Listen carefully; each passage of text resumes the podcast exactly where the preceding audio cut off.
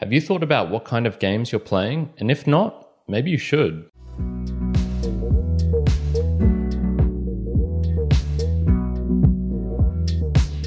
Welcome, my mere mortalites, to another round of the book reviews. My name is Kyrin, and I do these book reviews for those who want to transcend beyond their own mere mortality, to look into some interesting philosophical questions, arguments, and ideas. And today we do have a actually quite fun book because we're talking about finite and infinite games. Now, this book was published in 1986 and it's about 150 pages in length, so it's relatively short. It's not, it's not a book, big one. And I'm going to mention right at the start that I'm probably going to say finite wrong because it's too hard to keep switching between finite and infinite. So I'm probably going to be saying fin- finite games a, a lot. Now, this book is, it's hard to describe, but I would say it's somewhat of a philosophy. Uh, and by this, I'm saying it examines human actions and interactions. So in the book, he goes through a lot about how there's two types of games and how this will affect sports, politicians, war, art, lovemaking, um, sex, mythology, culture, nature, even. All of these things are, are wrapped up and sort of fall into these two categories that he's put, which is the, the finite and the infinite game. And I'll detail the difference between these very shortly. It's somewhat poetic, the book itself, in, in certain sections, um, and very obscure at times, with lots of quotes referencing other people. So, for example, I've written down here, I saw quotes from Hegel, from Plato, from Dickens, but there was also other philosophers and artists mixed throughout this, which were to help emphasize a point or to to put something additional in there. Now, the book itself and the author James Carse was he was a religious scholar and this book is rel- pretty different from the rest of his works from what I could tell uh, on his bio the rest of his were really examining different types of Christianity or religions and, and diving deep into them. Whereas this really doesn't include that much. Yes, it touches upon religion, but that's not the, the main focus of the book. I would say it's mostly because he seems to be a bit of a questioner. So he really dives deep into just questioning nature, questioning how he's behaving. Well, not how he's behaving particularly, but how humans behave and what kind of games that we play. The book itself is split up into seven chapters, so I'll, I'll, read these out quickly. Number one, there are at least two kinds of games. So this is talking about what defining the two different kinds. Two, no one can play a game alone. I, three, I'm the genius of myself. Four, a finite game occurs within a world. Five, nature is the realm of the unspeakable. Six, we control nature for societal reasons. And seven, myth provokes explanation but accepts none of it. Now, these are somewhat obscure, and I would say, yes, someone, uh, some of the arguments within are, are somewhat obscure as well. I'm going to jump onto the first theme, which is finite versus infinite. What game are you playing? So, what are the characteristics of, of these two, and how can one determine what kind of game you're playing? And I'll go here to the very first page with the very first statement that he has. There are at least two kinds of games. One could be called finite, the other infinite. A finite game is played for the purpose of winning, an infinite game for the purpose of continuing continuing the play. So that's the the basic definition. Uh, also on the on the title here, if a finite game is to be won by someone, it must come to a definite a definite end. It will come to an end when someone has won. So that I guess is basically in a nutshell how you can determine these two games. And here's some of the other characteristics. And they're, they're pretty much complete opposites. So a finite game is bounded i.e there's time limits or there is a knowledge for everyone participating as to when it ends uh, there are titles awarded so there is a winner there is someone who comes out ahead there is um, and this can be in even in things like uh, a degree. You are now a master's of philosophy. You now have a PhD. You're a doctor, that sort of thing. Uh, it's voluntary, so you have to be willing to play the game, and you can't um, be forced to play it. If someone is forced to play a game, they're not actually playing the game. That's a different scenario. Um, this actually is one of the ones that is only across both of them. You have to be sort of voluntarily playing the game.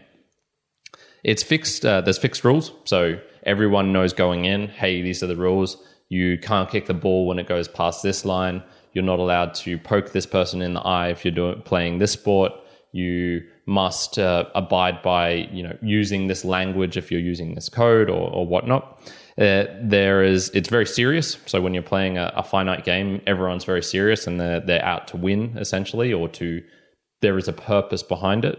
Uh, it's theatrical, and I'll talk a lot more about this in the in the second point uh, in the second theme. Uh, and I would say you somewhat need to have an opponent in a, in a finite game. Now, if you compare an infinite game to all of these, it's it's pretty much the opposite. There are no boundaries. The The game, the purpose is to continue to the play, so there is definitely no time limit. But there's generally no limit of how you can express yourself and the things that you can do. There's no titles awarded. You, there's never a winning at life. You can't say someone won at life, for example. Uh, it's it is also voluntary as well. There's no fixed rules, so the rules change throughout. That is part of the game itself. Uh, it's non-serious. There is a joviality, a, a lightheartedness behind it. Uh, instead of being theatrical, it is uh, dramatic. And once again, I'll talk about that. And then there's no particular opponent. You you sort of just go along and you're you're playing a game, but there can't be a winner. So there's not really an opponent to play against neither. So, what are some examples of this? Give me some some actual ones. So, so here are some of the ones that I found from the book. World War II, for example, was a finite game. We knew which side is on this side. You're not allowed to attack Switzerland because they are the neutral entity. Um, you can uh, do these sorts of uh, things to your opponent, but if you step beyond this line, you know, if you torture them or if you do these things, then we all agree you're not playing the game really. Uh, you there, there's a winner and a loser. There's a definite end to the game. I.e., when Germany capitulated, that's the end of the game, or when Japan surrendered, that's the end of the game. Whereas if you look at something like the French Revolution, who particularly won that? You know, was there a set time when the revolution ended? Not particularly. Was there uh, someone who won the French Revolution? No. You, I guess you could argue there were some people who lost it, but there was still a a fluidity to it that you wouldn't find in say World War II, which had very definite had a start point and end point, and and followed most or if not all of the the characteristics I listed above. There's uh, you know degrees in knowledge. So yes, you can get a degree in engineering. I have a degree in engineering, but do I have the knowledge of engineering within me? You know what? That's that's a different game. That is uh, there's a different thing. There's a difference between people having a piece of paper and say, "Look at this! I, I, got this! I got this title," and then the person who actually knows how to go out and build the bridge and who knows how to construct things, who can see the pitfalls. And this is why you will have some people who are eminently better at what they're doing, i.e., engineering, but they might not have the piece of paper because that's just a game that you can play to prove that you have some level of skill in this. Uh, society and culture is another prime example he lists. So, society is the rules and structures we have. I I'm only allowed to drive on the left hand side of the road here in Australia. Uh, I it's not really acceptable for me to go around punching people in the face. It's not acceptable for um, you know me to be joining this club, and if it's the I don't know a political club having these ideas which are outside of that, no, that's not allowed. Whereas culture, it's a lot more fluid. You know, what, when was the, who was the winner or loser of uh, the, I don't know, Renaissance? Who was the person who dictates the, you know, next best song? Can you have the best song of all time sort of thing? yes, if you're playing the game of charts and, and whatnot, i.e., the finite game, but the infinite game, no, it's it's fluid. The best song of all time is very subjective, and it's it it comes and goes in waves. Perhaps you know the sentiment in the '80s might be different from it is in the 2020s. So, my own version of this would be someone like uh, Johnny Warren or Roger Federer. So. Uh, Johnny Warren was, uh, for those who don't know, was an Australian soccer player, football player, if you uh, prefer that word and he was obviously playing a number of finite games. He played soccer. He, you know, played to win to to get, uh, you know, his team be the victorious ones and to get the titles and the awards and all those sorts of good things that come from that. But he loved the game of soccer and he was playing the infinite game in the sense that he was a continual promoter of it he would be, you know, after he was unable to play the finite game as much anymore, then he moved into broadcasting to popularizing it to and you know trying to get Australia into the World Cup, all of these sorts of things. And so he will he was playing the infinite game in that sense, even though it's both related to the same sport. There was the sport of the finite games, a series of of things you can do, and then there was also the the general promotion of of soccer and having the play continue for other people so that people in the future can play it. That was a pretty good example, I would say, of of the difference between the two and how someone can um, play finite games within the infinite game, which is another rule that was somewhat stated. You can be an infinite player, you can have the mindset of an infinite player, but you can be still playing finite games and, and be realize that whilst whilst you're doing that. Now, a, a question I guess would be why why these two? And you know, th- this is somewhat of a a deeper question because you know why does anyone come up with this philosophy? Why does anyone say this? And all I can sort of say for this is this sounds reminiscent of what I've heard of Piaget's theories on play and how kids play when they're they're growing up and how this plays such a vital importance in their maturity and their you know all of the the things that their sociability, their ability to communicate with other people, and and and all of these sorts of things. And I'm pretty sure these ideas were going around in 1986 when he was writing this book. So I I feel like that would have had an influence on this. You know, playing and games they're they're synonymous. They're they're, they're almost the same thing. It also really gets into, I guess, like explaining contradictory and paradoxical and he splits these two up in the book and he says both of them are, are strange in a way. There's the, the game, the finite game is contradictory, whereas the infinite game is paradoxical. Uh, and he goes into why these two are, are, slightly different. But I think that's part of the reason as well. He was trying to explain human actions and look at what we do and why we do it and how you can have a somewhat different mindset depending on what you're trying to do. You know, are you trying to do this thing for like the long term life sort of goal? Or is it more of a, I'm in this moment and doing this thing for a particular purpose right now? I think there's a, a difference between those two. And so he tried to, to examine that within this book. Now, the other theme is genius and poiesis. Uh, I believe that's how you say that which is divine nature and creation, I guess. And this is getting to the parts of the book where it's a bit harder to understand. So I will uh, define these two words as I, I got from the dictionary. So genius would be the individual instance of a general divine nature that is present in every individual person, place, or thing, i.e., similar to a guardian angel or maybe even a soul, perhaps, in, in a person. Uh, poiesis is the activity in which a person brings something into being that did not exist before. So, in my own words, I would sort of say these these two are your individuality, individuality and creativity is expressed in infinite play, and so that's how these two relate to the game. So, you're in the infinite game, you're going to be expressing your divine nature, I guess, your creation, whereas it in the in the finite game, you you can't do that. And you might be thinking, oh, but there's all sorts of instances of people being creative and, and doing amazing things whilst in a soccer match or doing a brilliant chess move or something like that.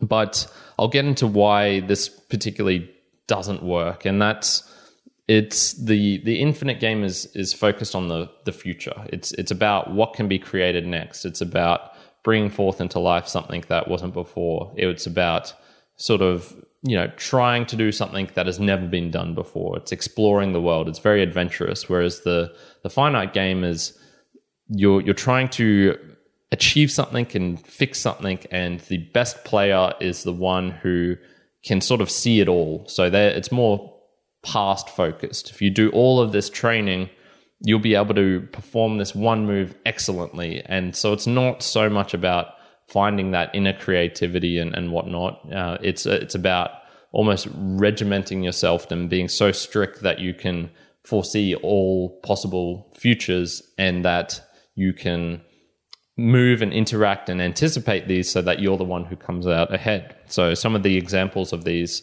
were the surgeon who cures an illness, whereas the doctor heals it. So the the surgeon is like, I'm going to try and just find whatever it is that is ailing you, fix it for the moment, and send you off. Whereas the you know the doctor would would heal you. Like, what's the underlying sickness for that? Uh, you know, this is this might show up as a rash, but maybe it has something to do with your posture. Why is your posture poor? Because you've got all this stress in your life. Why do you have all this stress in your life? It's more, I guess, fluid and dynamic.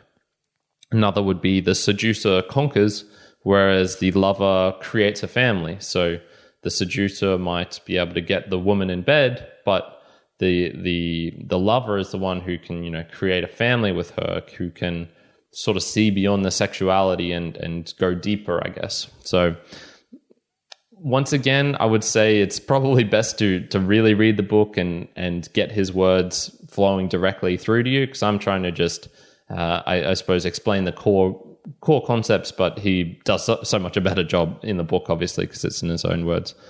Another distinction is the master player, and so this is really getting into what I was talking about with the finite game, how you can't really be creative.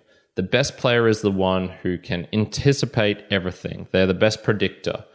If this person is probably going to move in this direction, so I should do this. If they do this, then I can do this.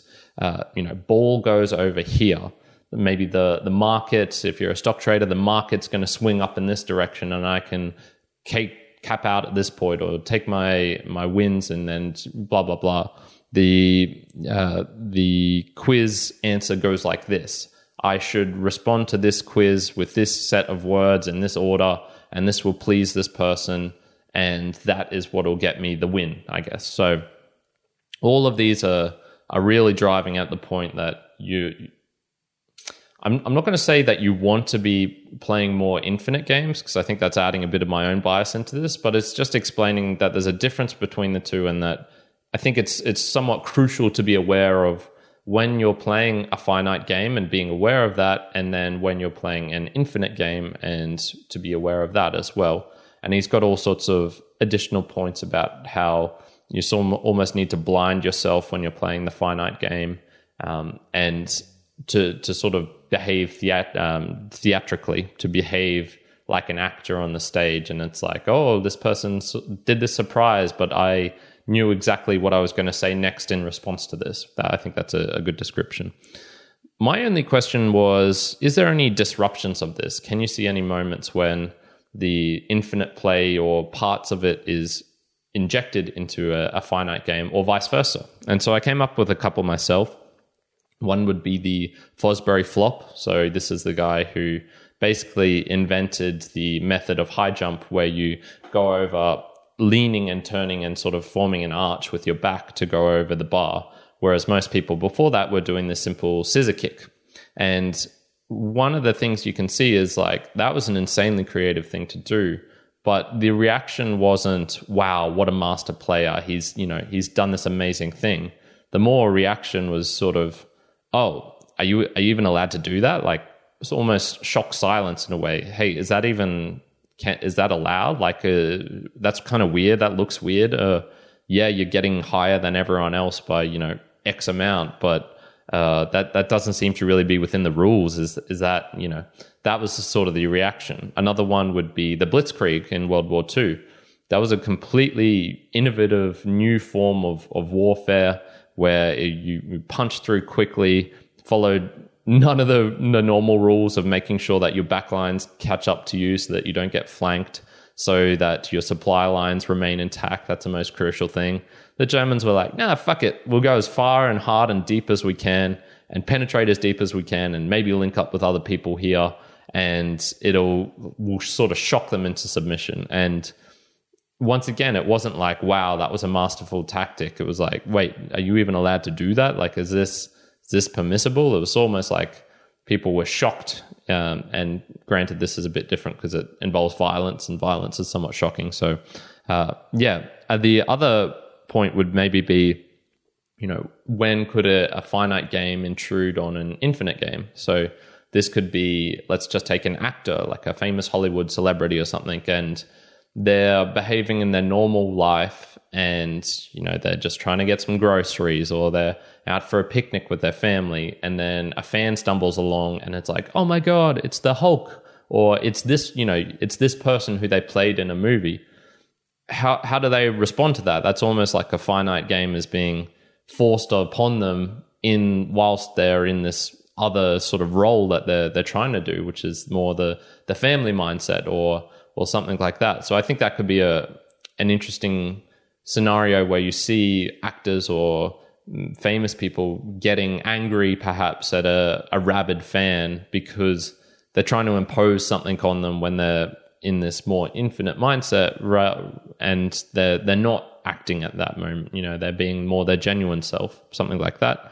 Um, maybe even like uh, you know endorsements for a, a, religious endorsement or something like that. So uh, you are part of uh, a religion you're you're trying to just be uh, you know in your in your church or something whatnot, and then uh, uh, a politician comes in and says like, "We want your endorsements. We want this. We're like, we want you to play in this game." It's like, whoa.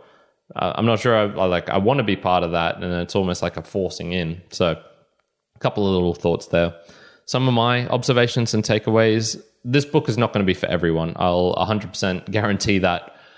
This book fascinated me because I think I somewhat already thought in these types of terms. Like, what kind of game are you playing in this life? Are you are you out for the money game? Are you out for the fame game? For the respect game? For you know the the family type game? Like, what what sort of? I I already sort of had this sort of mindset in my in my head, which is why this book made a lot more intuitive sense to me. Versus, I think other people might come into this and be like this is a weird book and I don't understand it. So I wanted to put that caveat out there. The genius section, for example, the chapter three, that's almost near gibberish. I, I, I even I struggled to really get through that. Um, and I think this book is great for those who are interested in paradox and contradictions and things like that, because I think this explains it quite nicely. Um, and coming back after reading the book, that section, it, it did make a bit more sense to me. So it feels like it's one of those books where you you need to go through it to be able to come back and and really get the the juicy parts. Another interesting thing that I found was that there was it had a bit of everything. Like there was quotes, there was references, there was really great one-liners that stick in your in your brain. There was explanatory comparisons. There was you know examples of what he was talking about. There was poetry. Um, I myself, whilst reading it, was uh, damn, that's a really good quote. I'm going to write that down, and I've actually got a whole list of quotes that I, I would like to read out, but I think I'll save them actually for the uh, end of month book recap because I think they'll they'll work better in, in that area. So uh, if you're interested about some of those, head off onto that video when it's released or that audio when it's released. And the the final thing was that if you want more details of perhaps you you found my explanations here not so great, uh, I would suggest going back to a book review I did quite a while ago called The Infinite Game by Simon Sinek. And I actually noted in that, and this is probably why I read this book, was he was talking about the infinite game and how that applies to a business context and how you should treat your employees in this sort of way. And so this book quite influenced him. He wrote a book sort of on on the topic. So uh, if you want a, a, more detailed explanation, particularly of a business sense, that's that's uh, a, a good recommendation to go to. So, in summary, it's the type of philosophy I can actually enjoy. So, it's not heighty mighty. It is somewhat poet poetic, which I'm generally not a fan of. I prefer more easy, simple statements to understand. But it explains the world in a unique, novel way I hadn't really found before, and uh, I, I, quite enjoy that. And it and it made intuitive sense to me.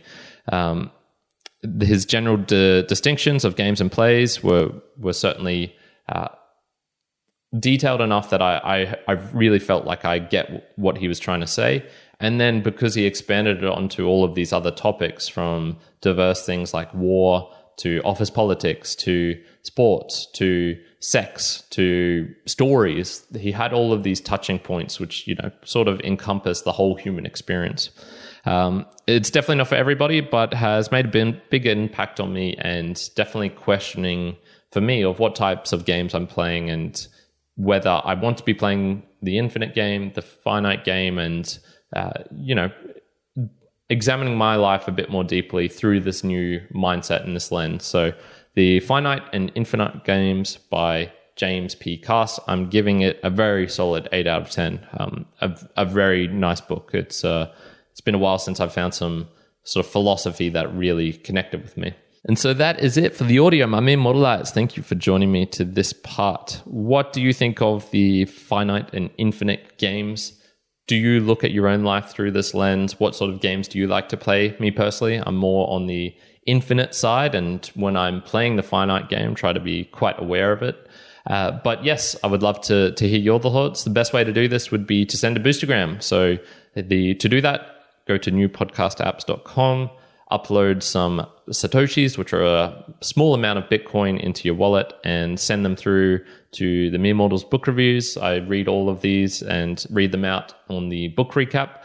This is a value for value podcast, so your support is very much appreciated. I can only continue to do these things because of your support. The more that you donate, the more like less stress I have in my life, the more time I have to to really work on these and create the best book reviews that I can. So uh, all of it is always 100% appreciated, and I do try and include you as much as I can in, in the the process of these as well. So book recommendations, things like that as well, are, are really appreciated. So other than that, I hope you're having a fantastic day and a fantastic game wherever you are in the world. Kyrin, note.